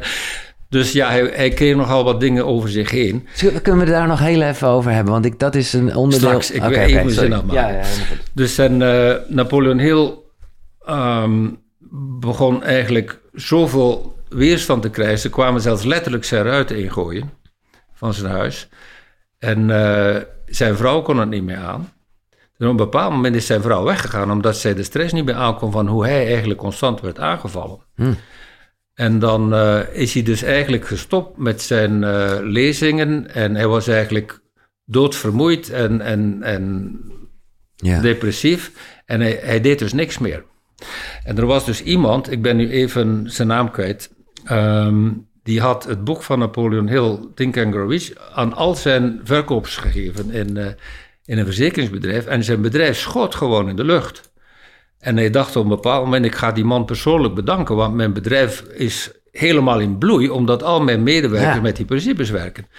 Dus hij zoekt Napoleon Hill op en die zit thuis depressief. Oké. Dus zijn, eh, zijn, zijn zakenpartner, toekomstige zakenpartner, zei: Maar dit kan toch niet? Je hebt zo'n geweldige boodschap. En wat bleek dus, Napoleon Hill was een filosoof, maar geen goede zakenman. Nee. En zijn collega, latere collega, was een hele goede zakenman. Hij zei: Laten we een partnership eh, sluiten en ik ga jou ondersteunen om weer een, een tournee te gaan doen met lezingen en zo. En de rest is history. Maar dus dat, dat was dus echt ook interessant om te zien dat die man ondanks zijn eigen principes depressief kon Ja. worden. Want hij was gewoon overweldigd door al de negativiteit. Snap ik wel, ja. Ja. Dat dat in ieder geval kan gebeuren. Oh, sorry, ik onderbreek eventjes eh, dit fijne gesprek. Maar dat is vanwege iets dat met boeken te maken heeft. En ja, ik hou van boeken. Ik hou van verhalen. Van lezen, maar ook van luisteren. Vooral als je onderweg bent of gewoon, pff, nou ja, weet ik veel wat aan het doen bent. En ik heb nu iets stof met de vrienden van Next Story. Daar vind je echt op die site, jongen, 300.000 boeken. Dus ook zeker de boeken die net besproken zijn. En ik mag je nu, en dat is echt wel een toffe actie, 50 dagen gratis aanbieden. Ja, die gasten die geloven gewoon wel eh, in zichzelf. Dus die denken, oké, dan hebben we ze. Maar dat kan je echt even checken. Eh, ga naar koekeroe.nl slash boekenkast. Daar vind je sowieso alle boeken die besproken zijn eh, nou ja, in de afgelopen afleveringen. En daar vind je dus ook een link. En via die link kan je 50 dagen gratis Nextory gebruiken. Check het. koekeroe.nl slash boekenkast. Maar voordat we, nou ja, even nog dat transmuteren van seksuele energie. Ik moet zeggen, in mijn eerdere gesprekken, mijn eerste gesprek eigenlijk, ging het constant, constant heel vaak daarover. Eh, omdat het ook een, een gedeelte was wat ik niet goed begreep. Hè. Het is natuurlijk een oud boek. Ja. En, en, en zeker dit onderwerp, want je zegt terecht, dat was in die tijd eh, toen al... Not eh, done. Not done. Dus vandaar ook dat hij dingen heel vaag omschreef. Ja. Ehm, dus ik heb dat lang niet begrepen. Inmiddels, ik heb er zoveel over gesproken met mensen dat ik wel ja, een soort vermoeden heb. Maar nu ik jou hier toch aan tafel heb, ben ik wel benieuwd wat jouw uitleg is van het transmuteren van seksuele energie. ja. Want het gaat ook wel In- helemaal over waarmee begon. Het gaat heel In erg om Oosterse voelen. termen gaat het over het tweede chakrawerk. Dus is je buikchakra, je navelchakra. En daar zitten dus ook je originele trauma's in je, in je navelchakra. Dus behalve dat dat het seksuele centrum is, is het ook het centrum van emoties, Mhm. Het is het van gevoel, creativiteit. eh, ja. En dus naarmate die energie zwaarder is, zit je meer in ik wil seks. En naarmate die energie meer licht is, is ze meer de creatieve energie. Dus voortplanting is ook creatief, maar naarmate de frequentie van die Mhm. Ja, energie ja, ja, verandert, krijg je creativiteit op andere, op andere gebieden. Dus de hogere trillingen zijn een ander soort creativiteit dan procreatie. Maar je kan ook blijven zitten in procreatie, omdat je nooit de lichtere energie leert kennen. Dus in die transformatie of die transmutatie is dus de transformatie of de transformatie van de frequentie van de energie. En dat is dus iets wat je, wat je kunt doen door loslaten. Want naarmate je weerstand loslaat, bevrijd je energie, creëer je ruimte en kan de energie expanderen. En als ze expandeert, stijgt ze in frequentie. Dat is de korte versie. Leuk. Ja. Ja, ik vind het leuk hoe je inderdaad, want er gebeurt daar heel veel. En dat noem jij net even allemaal zo. En dat daar een soort zwaarte en lichte in zit. En eigenlijk Ja, kan je het dat zware oergevoel ja. maak je wat lichter. Transformatie is alleen maar transformatie van energie. Ja, En daarom is het een praktisch onderwerp, omdat je dat in je lijf kunt doen. ja, En als je in je hoofd zit, kun je dat niet doen. nee, Dus je moet echt belichaamd zijn om energie te transformeren. ja. Ja. Maar je kan dus eigenlijk, en dat is, nou ja, eh, waar ik ook genoeg eh, mensen hier aan tafel over heb gehad. En dat kan ook even lekker zijn om, zeg maar, een soort escape te maken. En dan heb je veel meer hè, transcendente reizen, bla bla bla. Niet mijn ding. Nee, nee, dat Nee. dacht ik al. Nee. Omdat het dus niet de transformatie is, maar gewoon, maar het kan wel even lekker Je zijn, gaat toch? zien als je kijkt dat veel van die transcendente leraars ongelooflijk arrogant zijn. Je leert nederigheid in het lijf. Niet daarboven van ik, heb, ik ben verlicht en jullie moeten het van mij horen. Nee. Dat, dat, Nee, maar het kan Ik- toch wel even lekker zijn om uit je lijf te gaan. Ik snap dat het niet de nee, een werkelijkheid is. transcendente ervaring kan heel prettig zijn. Ja, maar, maar als je terugkomt op aarde, Ja, dan, zijn, dan je... heb je nog altijd rekeningen te betalen en heb je trauma's te helen. Ja, En, en dus als je daar in het transcendente zit, kijk je met een soort, een soort verdwaasde ogen naar de wereld, omdat je denkt dat je het allemaal weet. ja, Dus ik, ik, ja, je kent de uitspraak: hoogmoed komt voor de val. Ik draai die vaak om. Nederigheid komt voor de wederopstanding. Dus je, en, dat, en dat is vaak de, de functie van pijn en trauma, is dat je nederigheid leert. en het, ja. Zo van, ik dacht dat ik zo goed bezig was en dan val ik op mijn bek. Wat is dit? dus je, je- ja, je moet je, jezelf in vraag stellen en dat ego overschat zich typisch als, als een mechanisme. Dus op een bepaald moment moet je zien dat het universum eigenlijk de baas is. En dat als Ja. het universum door jou heen komt, ja. dan kun je dingen die je niet kunt vanuit je ego staat. En dan zijn we er Maar moet je eerst leren dat jij de wereld niet kunt beheersen. Ja. En dat is, een, ja, dat is een leerproces. De, de drang tot controle loslaten, dat is een heel leerproces. Ja, ja maar dat vind ik dus het... eh, dit vind ik heel mooi dat je het zegt, want dan hebben we het weer over flow en overgave. Hmm. Eh, maar tegelijkertijd, als we het hebben over, nou bijvoorbeeld zo'n dingetje van Napoleon Hill, het transmuteren van seksuele energie, ja, dan is het wel degelijk het controleren, of in ieder geval het proberen te beïnvloeden. Ja, is dat de energie niet jou drijft, maar dat Ja. jij de energie stuurt. Ja, Zie mensen die geen controle hebben over hun seksualiteit, die springen op alles, bij manier van spreken. Nou, dat is niet zo, eh, zo bedoeld eigenlijk. nee, nee. Wat men daar ook over denkt. Nee, dat begrijp ik. Maar oké, eh, hoe zou je, eh, kan je ons daar een soort ingang in geven in een soort oergevoel van, nou ja, we hebben het nu over seksuele energie, dus een, hoe, je, nou ja, hoe, hoe, hoe ga je ermee aan de slag? Ja, je moet in de buik komen, hè? dat is het hele punt. Ja. Mensen die in hun hoofd zitten, hebben heel veel moeite om de buik te voelen. En dat is dus een heel proces om- met je buik te leren werken. Dus we doen daar ook oefeningen voor in, in alle twee mijn cursussen. Ja, Dat je met je handen leert erop. ademen door de hara Ja. bijvoorbeeld. Ja, Want de hara is ons zwaartekrachtcentrum. Als je in je hoofd zit, ben je ook labiel. Je, bent niet, je staat niet goed op je voeten. Dus in, in gewestkunsten traint men met focus op de hara. Mhm. Omdat je dan dynamisch stevig staat. Dus je staat stevig, maar je kan ook actie voeren. En dat, daarvoor moet je in de hara zijn. maar mensen zijn niet in hun hara, mensen zijn in hun haar. ja. ja, dus en in, in, in de Taoïstische school heeft men dus drie energieniveaus in termen van frequentie. De seksuele energie van de buik, dan de, de chi in het hart en dan de shen is dan de spirituele. En dat is dezelfde energie. Je kan de seksuele energie, dat heet shen of zoiets, in, of shin in het, in, in het oosten, en dan heb je ki of shi. En dan shi kan dan de spirituele energie worden. Dat heet, dat heet dan shen, ja.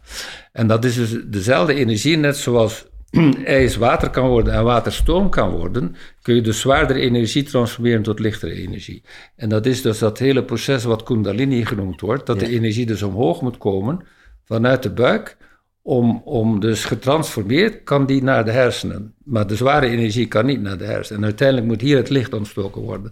Maar daarvoor moet de energie lichter worden. Dus je kan zien, zware energie kan niet opstijgen. Dus die moet eerst opgewarmd worden. En dat is dus het hele proces wat in het oosten echt, uh, ja, een proces van hier is zo een soort ketel die je moet verwarmen. Ja, echt Dus je moet de energie warm maken. En dat kan bijvoorbeeld door ademhaling, dat je dat je, je lichaam kunt opwarmen. Maar je zult zien als je loslaatoefeningen doet, warmt je lichaam ook op. Omdat je de, de barrières weghaalt, waardoor de stroom meer kan stromen. Ja. Eén boek wat je, maar ik snap, ik, uh, drie is uh, slechts een keuze. Uh, ik had wel Stephen Covey verwacht eigenlijk. Omdat ja. dat heel erg de basis is hoe jij toch een beetje in de zakelijke wereld bent begonnen. En ik vind het mooi, we hebben het heel erg over systemisch denken en ja, zo. Nou, dat zit daar best wel ja, heel nou, die zit ook in de top drie hoor, ja, maar, nee, ja, maar op de achtergrond. nee, snap ja, ik. voor mij is, is Napoleon Hill de voorloper van Covey. En als ik moet kiezen tussen Hill en Covey, kies ik nog altijd Hill. Oké. Okay omdat, omdat bij, bij heel de, de, het universele veel sterker is. Ja. Covey is meer pragmatisch ja. en bij Covey ontbreken vaak een aantal stukken waardoor je het niet kunt toepassen. Ja. Dus bijvoorbeeld Covey praat over van reactief naar proactief, maar hij legt niet echt uit hoe je dat doet. Nee, nee. En ook de hele rol van trauma komt nergens aan de orde. Nee. En ik begrijp ook, een boek kan niet alles, want hij moest zeven hoofdstukken hebben. En eigenlijk is elk hoofdstuk een boek.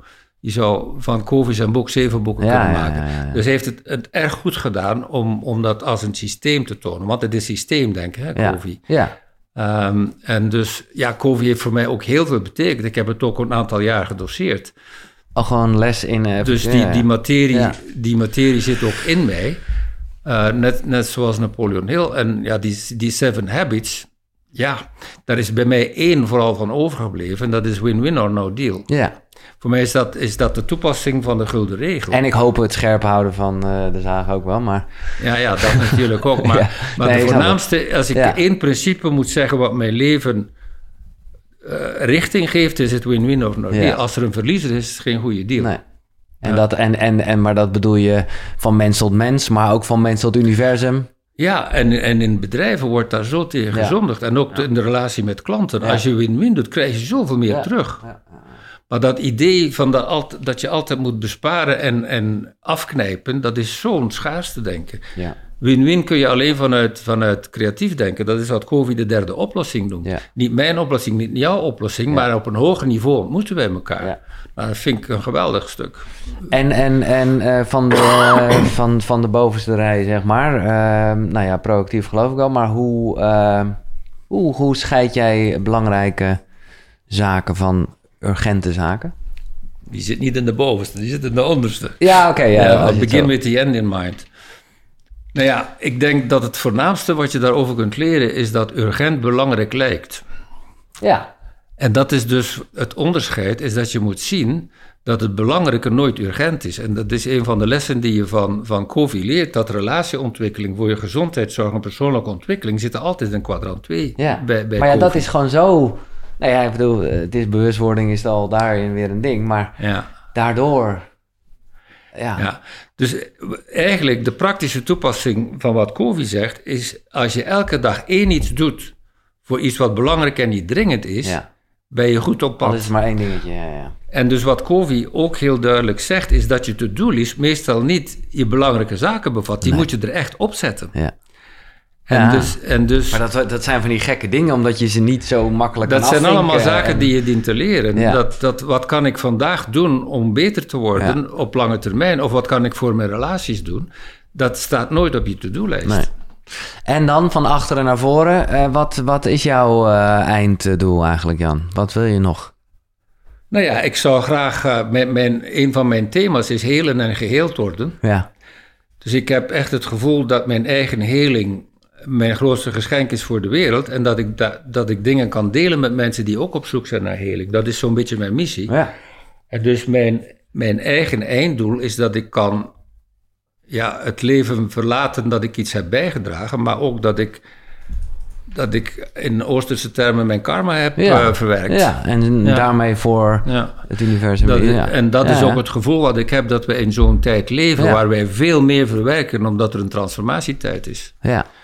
En ook dingen zoals uh, transgeneratietrauma, dat zijn allemaal dingen die nu bespreekbaar Mm. worden. Ja. Vroeger, Dus- vroeger zou je gewoon gek aangekeken worden als je zo'n dingen zegt. Ja, het staat wel in de Bijbel, hè? de zonde van de voorouders vallen vijf generaties op de kinderen. Maar dat zijn woorden die wij niet snappen. Want in het Midden-Oosten spreekt men in symbolentaal en wij willen wetenschappelijke taal. ja. Ja. Maar goed, we, zijn, we zitten in een goede tijd. Ga jij het nog meemaken? Wat dan? Nou, de, de, de, De transformatie. de transformatie, ja. nou, ik blijf vertrouwen Ja, en ik ben ook realistisch. ja. Dus eh, ik maar denk zitten we, het wel. zitten we ergens tussen de rups en de vlinder in nu? Ik denk het wel. Ja. Ik denk, zie, ik heb een diep geloof dat het, dat het universum een intelligent systeem is. En er is in de, in de biologie is er een principe van, van asymmetrie in de evolutie. Dat er altijd meer schepping gebeurt dan vernieling. Dat is een principe wat mij hoop geeft. Dat wat er ook gedaan wordt, er altijd meer creatie is. En ik denk dat, dat de crisis en de pijn ook als doel heeft om wakker te worden. Ja.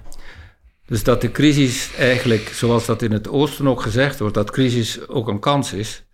Dat de crisis een transformatieproces is en dat we eigenlijk door een collectief helingsproces gaan en het doet pijn. Want een helingscrisis doet pijn, Ja. Maar het gaat wel ergens naartoe. Dus ik denk dat het oude systeem aan het, aan het, ja, Afbrokkelen is. aan het afbrokkelen is, maar ook met, met versnelde kracht tracht zichzelf in stand te houden. Maar dat het uiteindelijk evolutionair goed gaat komen, dat blijf ik geloven. Of ik het nog ga meemaken, ik hoop het. Ja. Ja. En En, wat- ik wens het voor iedereen. Ja, nee, daarom. Het eh, ja. En hoe, hoe- wat denk je, hoe kijk je aan tegen de dood? Ja, dat is een goede vraag. Ik, ik ben wel tot het punt gekomen dat ik er niet bang van ben. Nee, oké. Maar, dat is, Maar ik zit er niet op te wachten. Nee, dat begrijp ik. Maar je zegt tot het punt gekomen, dus dat heb je wel degelijk. Ik heb wel een proces door meegemaakt, ja. Dus ik heb al een, een, aantal, een aantal keer een heftige helingscrisis meegemaakt. Dat ik dacht van nu ga ik dood, maar daar had ik vrede mee. Dus ik heb het wel ervaren. Ja, ja, ja oké. Dus op een bepaald moment had ik verschrikkelijke hartritmestoornissen. En eh, het was zo erg dat ik in de auto sprong en naar, naar spoed reed. Want ik dacht, ik ga dood.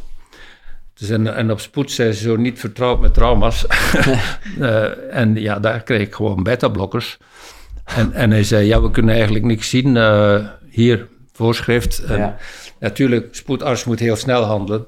Dus ik kreeg beta-blokkers. En eh, ja, als ik dat nam, voelde ik wel dat mijn hartritmestoornissen minder werden.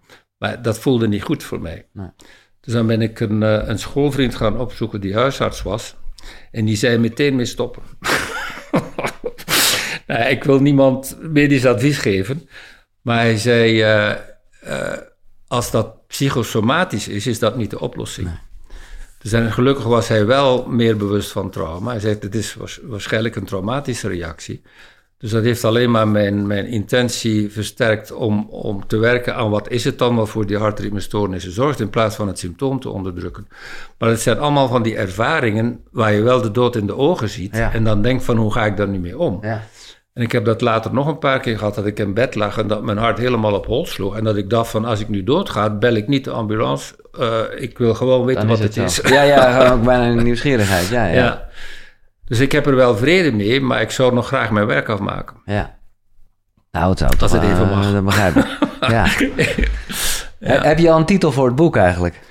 Ja, ik, ha- ik had een werktitel van, van Tijd heet niet alle wonden. Dat Ah. zou de werktitel zijn, maar ik weet niet of het dat ook wordt. En, Want dat is juist wat trauma is, Ja. dat tijd dat niet kan helen. Nee. En zeker ontwikkelingstrauma heelt je hele leven niet tot je ermee aan de slag gaat. Nee. Tijd heelt niet alle wonden, dat is een valse informatie. Eh, en ehm, wat denk je dat er gebeurt eigenlijk? Bij de dood? Ja. Transitie naar een andere staat. Ja. Dus dat is wat, wat Rumi ook zegt, zoals dag en nacht afwisselen. Wisselen leven, leven zich Ja. af in staten. En eh, of je dan terugkomt of niet, dat is waar het over gaat. Hè? Ja. Dan kom je naar deze dimensie terug of zijn er andere dimensies? Ik zie het wel. ja. Ik vind het zo lekker, Jan, hoe je, hoe je gewoon het leven zo door hebt of zo. Of gewoon een soort Nou ja. rust hebt in hoe, Ja, ja, hoe alles werkt. ja, Lekker, man. Wel, ik, ik uh, keek nog even terug naar een paar dingen gisteren, omdat ik wist dat je over Napoleon Hill zou beginnen. Mm En, en Covey ook. En Covey heeft een hele interessante definitie van vertrouwen. Covey zegt: vertrouwen is zekerheid over de universele principes. Ja, dat, dat is voor mij heel reëel. Dat als je de principes kunt vertrouwen, dan, dan verdwijnt een heleboel angst. Mhm. Dat als je in verbinding bent, kun je helen. Als je uit verbinding bent, blijf je ziek. Dat zijn echt dingen waar je niet, niet onderuit kunt. Dus die principes leven, dat, dat, is, dat is gewoon de manier waarop het universum jou kan steunen. Ja, maar is dit, en dan ga ik toch weer even terug naar, naar omdat het me gewoon zelf heel aanspreekt, naar, naar uh, de, de het trauma van vroeger. Ja. De, de, is dat ook uiteindelijk nou ja, wat, wat je heel erg kan helpen om daarvan te helen, omdat je gewoon weet, hey. Ja, het is een, de mindset is heel belangrijk. Ja. Ik heb in mijn cursus een les die heet Waarom heling mogelijk is. En dan leg ik een beetje systeemdenken uit. Ja. Dat als je de principes van het systeem begrijpt, hoef je de details van het systeem niet te begrijpen. Nee, vertrouw erop. Ja, dus je weet dat er bepaalde principes tot heling leiden. En bij mij is een hoofdprincipe dat als je met het zenuwstelsel te snel gaat, is het contraproductief. Je moet bereid zijn om hele kleine stapjes te zetten. En mensen zijn meestal te, te gehaast Ja. en dan, dan gaat het Ja. allemaal weer dicht. Ja, Dus heel veel geduld, en dat is een, een universeel principe, geduld. precies. En respect voor het systeem is een principe. Dus als je de principes toepast, kom je ergens. Als je, als je denkt dat je het beter weet, dan loop je tegen de muur. En daar, lees je, daar leer je dus nederigheid van, van op je bek te vallen. Ja, Sorry. nee, dat is eh, mooi. Hoe eh, wil je herinnerd worden? Je hebt het al een beetje gezegd eigenlijk, maar... Nou, het hangt ervan af door wie. Ja, Dus eh, ik zou door mijn kinderen willen herinnerd worden dat, ja, dat ik iets betekend heb voor hen. En dat, is, dat heb ik in mijn eerste, mijn eerste ouderschap niet zo goed gedaan. Dus daar zit ik wel mee. Dus gelukkig kan ik daar nu wel over praten. Ehm, heb ja, je dat ik, inderdaad wel als ik een... was eh, zelf zo getraumatiseerd. Ja. En, en ik was ook, ja, toen, ik was 25 toen mijn beste vriend doodging. En toen ben ik zo in shock gegaan dat Ja. ik eigenlijk er voor mijn kinderen niet meer was. Nee. Maar dat jouw zoon een gameverslaving had bijvoorbeeld, dat is dan toch... Mijn jongste, ja. Ja, dat is toch eigenlijk... ja. Nee, ik wil het niet mooi zeggen, want het is vreselijk. eh, Ja. Maar ik bedoel, ja... Nou ja, vandaar ook dat ik die vraag stelde eh, Ja. over mijn eigen vaderschap. Eh, eigenlijk kan je maar beter, beter ook het als een soort zekerheid zien... ja. dat, het, dat je iets, nou ja, niet zozeer fout doet, want dat is weer Ja, gelijk zo'n maar weet je wat? Ik, ik heb met mijn zoon altijd, met zijn gameverslaving, altijd het principe gehad: ik ga het hem niet verbieden. Hij moet het zelf uitvinden. Ja, tuurlijk. Ja, mooi. En hij is eruit geraakt en hij heeft van zijn verslaving zijn beroep gemaakt. Dus hij maakt video's over gaming Ja, en hij helpt jongeren Ja, met gameverslaving. top. ja, Dus echt top. ja, Maar hij moest er zelf doorheen. ja. En ik heb dat proces aanzien en hem altijd gezegd: ik ben er voor je, maar je moet het wel zelf oplossen. Ik ga je niet verbieden om Nee. te gamen. Nee. Nee. Maar goed, ik vind het mooi en ik snap het. Niks menselijks is jou vreemd. Dat je daar nog wel lange tijd eh, over je vaderrol... eh, Ja, Nou ja. En, en het is ook zo, toen mijn vader overleed, heb ik verschrikkelijk gehuild.